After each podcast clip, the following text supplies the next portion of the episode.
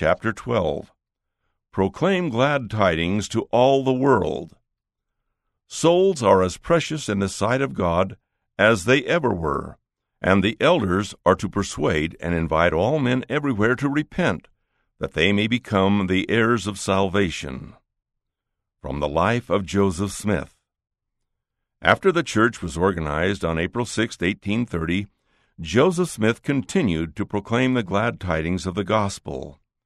During the month of April, he traveled to Colesville, New York, to visit his friend Joseph Knight Sr., who with his family had become interested in the gospel. The prophet held meetings in the neighborhood, and many began to pray fervently to Almighty God that he would give them wisdom to understand the truth.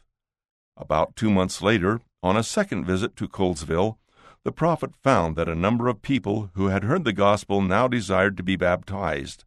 For these new converts, accepting the gospel took faith and courage, as the prophet recorded. We appointed a meeting for the Sabbath, and on the afternoon of Saturday we erected a dam across a stream of water, which was convenient, for the purpose of their attending to the ordinance of baptism. But during the night a mob collected and tore down our dam, which hindered us from attending to the baptism on the Sabbath. Early on Monday morning, we were on the alert, and before our enemies were aware of our proceedings, we had repaired the dam, and the following thirteen persons were baptized by Oliver Cowdery, namely, Emma Smith, Hezekiah Peck and wife, Joseph Knight Sr. and wife, William Stringham and wife, Joseph Knight Jr., Aaron Culver and wife, Levi Hall, Polly Knight, and Julia Stringham. That fall, the Lord revealed to Joseph Smith that Oliver Cowdery, Peter Whitmer Jr., Parley P. Pratt, and Ziba Peterson were to go unto the Lamanites and preach my gospel unto them. Doctrine and Covenants, section 28, verse 8, section 30, verses 5 through 6, section 32, verses 1 through 3. These missionaries traveled some 1,500 miles, preaching briefly among various Indian tribes, including the Seneca in New York, the Wyandot in Ohio, and the Delaware and Shawnee in Indian Territory. However, the missionaries' greatest success came when they stopped in the area of Kirtland, Ohio. There they baptized about 130 converts, principally from among the Reformed Baptist congregation of Sidney Rigdon, thus opening what would become a gathering place for hundreds of church members the following year. The missionaries also found some converts among the settlers in Jackson County, Missouri, where the city of Zion would later be established. Whether he was preaching to those around him or sending missionaries into the world, the prophet Joseph Smith loved missionary work. Elder Parley P. Pratt recorded the following experience that occurred in 1839. While visiting with Brother Joseph in Philadelphia, Pennsylvania, a very large church was opened for him to preach in, and about 3,000 people assembled to hear him. Brother Rigdon spoke first and dwelt on the gospel, illustrating his doctrine by the Bible.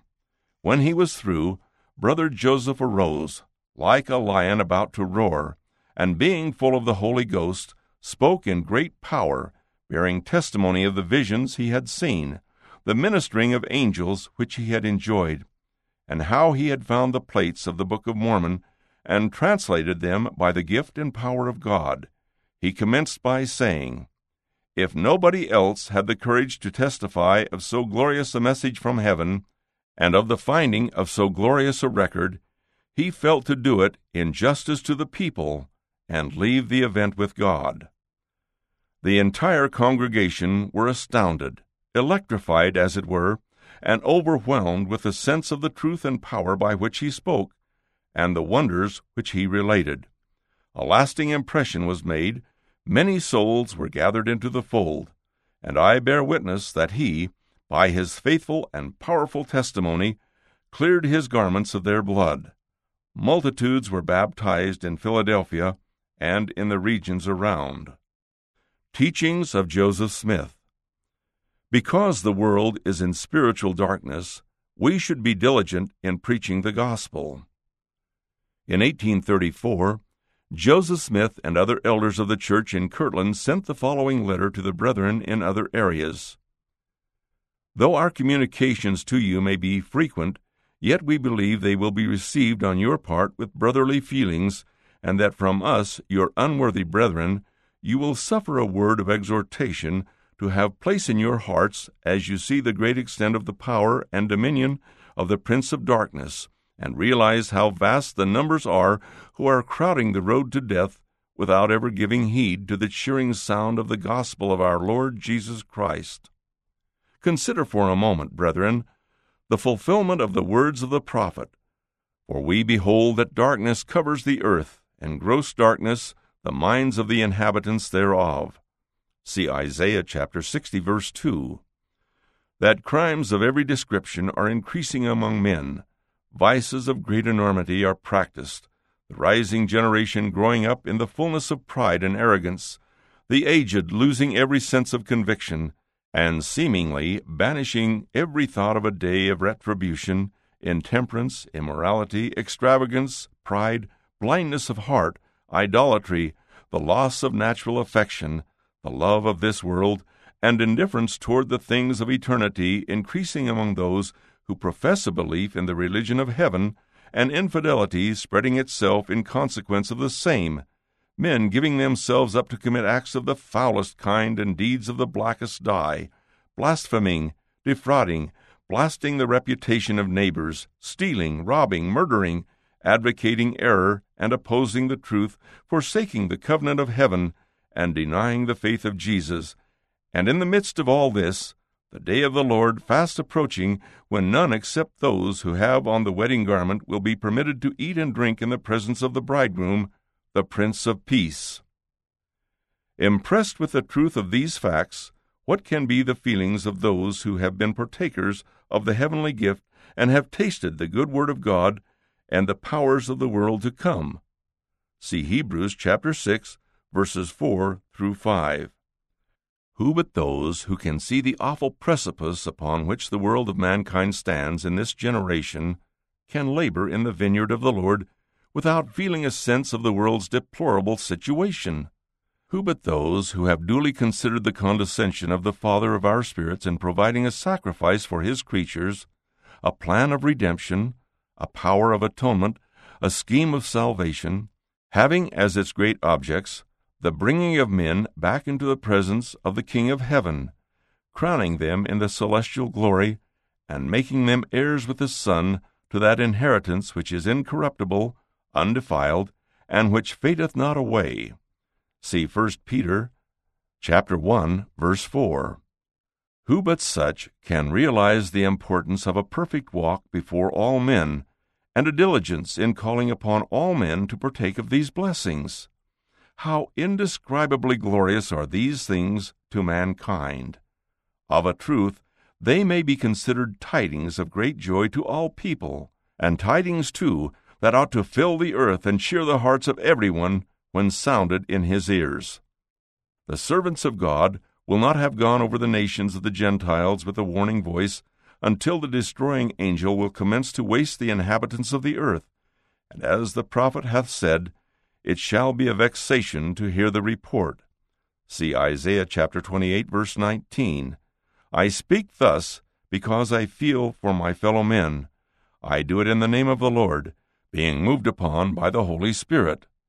Oh, that I could snatch them from the vortex of misery, into which I behold them plunging themselves by their sins, that I might be enabled by the warning voice to be an instrument of bringing them to unfeigned repentance that they might have faith to stand in the evil day.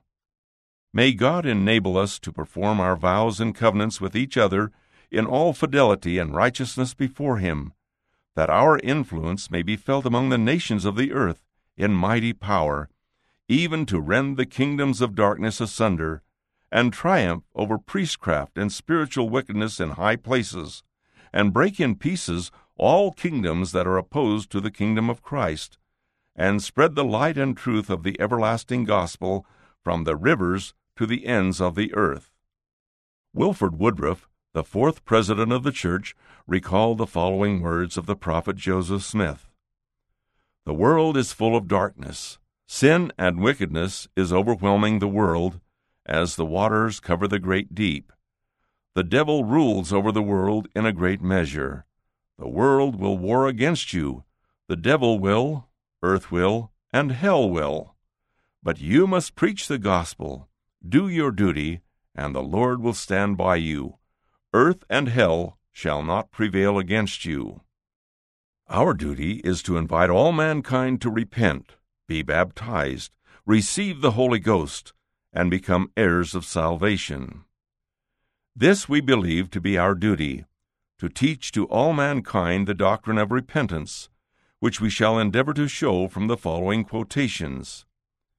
Then opened he their understandings, that they might understand the Scriptures, and said unto them, Thus it is written, and thus it behooved Christ to suffer, and to rise from the dead the third day, and that repentance and remission of sins should be preached in his name among all nations, beginning at Jerusalem. Luke chapter 24, verses 45 through 47. By this we learn that it behooved Christ to suffer, and to be crucified and rise again on the third day, for the express purpose that repentance and remission of sins should be preached to all nations. Then Peter said unto them, Repent and be baptized, every one of you, in the name of Jesus Christ, for the remission of sins, and ye shall receive the gift of the Holy Ghost. For the promise is unto you, and to your children, and to all that are far off, even as many as the Lord our God shall call. Acts chapter 2, verses 38 through 39. By this we learn that the promise of the Holy Ghost is made unto as many as those to whom the doctrine of repentance was to be preached, which was unto all nations. Therefore, we believe in preaching the doctrine of repentance in all the world, both to old and young, rich and poor, bond and free.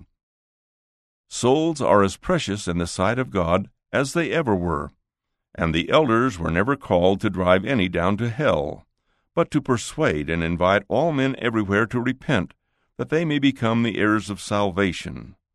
It is the acceptable year of the Lord.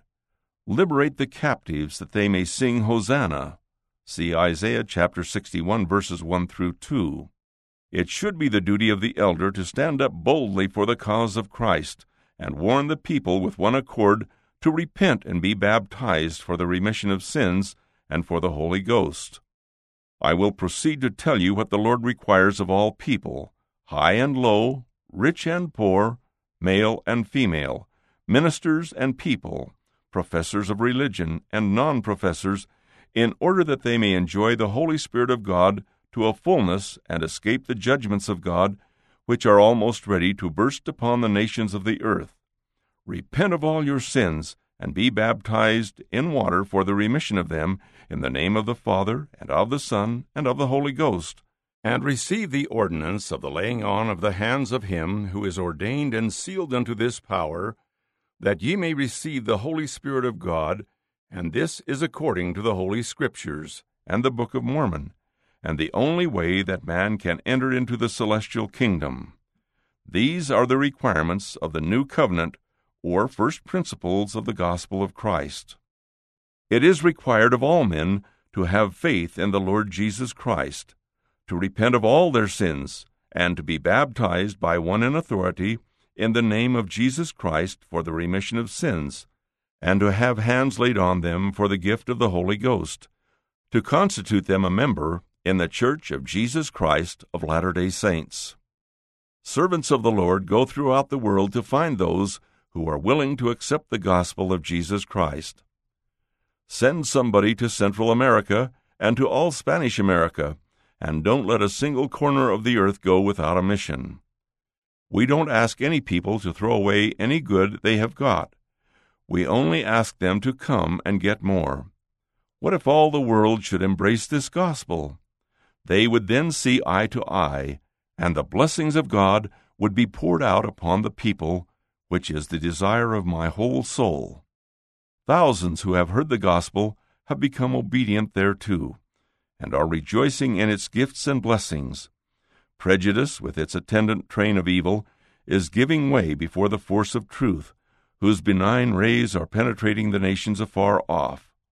The time was when we were looked upon as deceivers, and that Mormonism would soon pass away, come to naught, and be forgotten.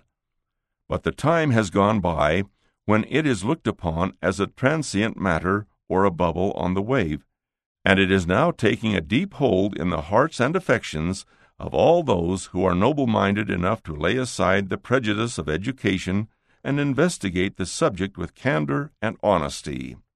Some of the twelve and others have already started for Europe in September 1839, and the remainder of that mission we expect will go now in a few days. The work of the Lord rolls on in a very pleasing manner, both in this and in the old country. In England, many hundreds have of late been added to our numbers. But so, even so, it must be, for Ephraim he hath mixed himself among the people. Hosea chapter 7, verse 8. And the Saviour he hath said, My sheep hear my voice. John chapter 10, verse 27. And also, he that heareth you heareth me. Luke chapter 10, verse 16. And, Behold, I will bring them again from the north country, and gather them from the coasts of the earth. Jeremiah chapter 31, verse 8. And as John heard the voice saying, Come out of her, my people. Revelation chapter 18, verse 4. Even so must all be fulfilled, that the people of the Lord may live when Babylon the Great is fallen. Revelation chapter 18, verse 2. In a letter written from Liberty Jail in March 1839, the prophet Joseph Smith stated the following, later recorded in Doctrine and Covenants, section 123, verse 12.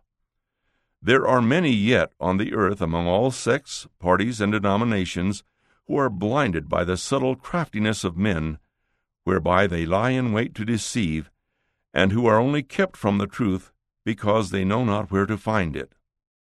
Suggestions for study and teaching. Consider these ideas as you study the chapter or as you prepare to teach. Why does it sometimes take courage to share our testimonies of the Restoration and the Book of Mormon? How can we develop such courage? Joseph Smith described the spiritual darkness of the world. Then he testified of the tidings of great joy in the restored gospel. How might these two thoughts inspire us to open our mouths and share the gospel? When has the Lord stood by you in your missionary efforts? Ponder the scripture passages Joseph Smith quoted to remind us of our duty to teach the gospel to all mankind. Think about or discuss what you and your family can do to share the gospel with others. The prophet speaks of missionary work as an effort to liberate the captives. In what ways might some people be considered captives? In what ways can the first principles and ordinances of the gospel liberate them? Review the prophet's invitation to encourage people to learn about the restored gospel. What can we do to help people lay aside their prejudice about the church? How might our actions help people know where to find the truth? What blessings have come into your life as a result of your efforts to proclaim the gospel? Related scriptures Mark chapter 16 verses 15 through 20, 2 Nephi chapter 2 verse 8, Alma chapter 26 verses 1 through 9, and verses 26 through 37. Doctrine and Covenants section 42 verses 6 through 9 and verses 11 through 14. Section 88 verses 77 through 83. End of chapter 12. Proclaim glad tidings to all the world.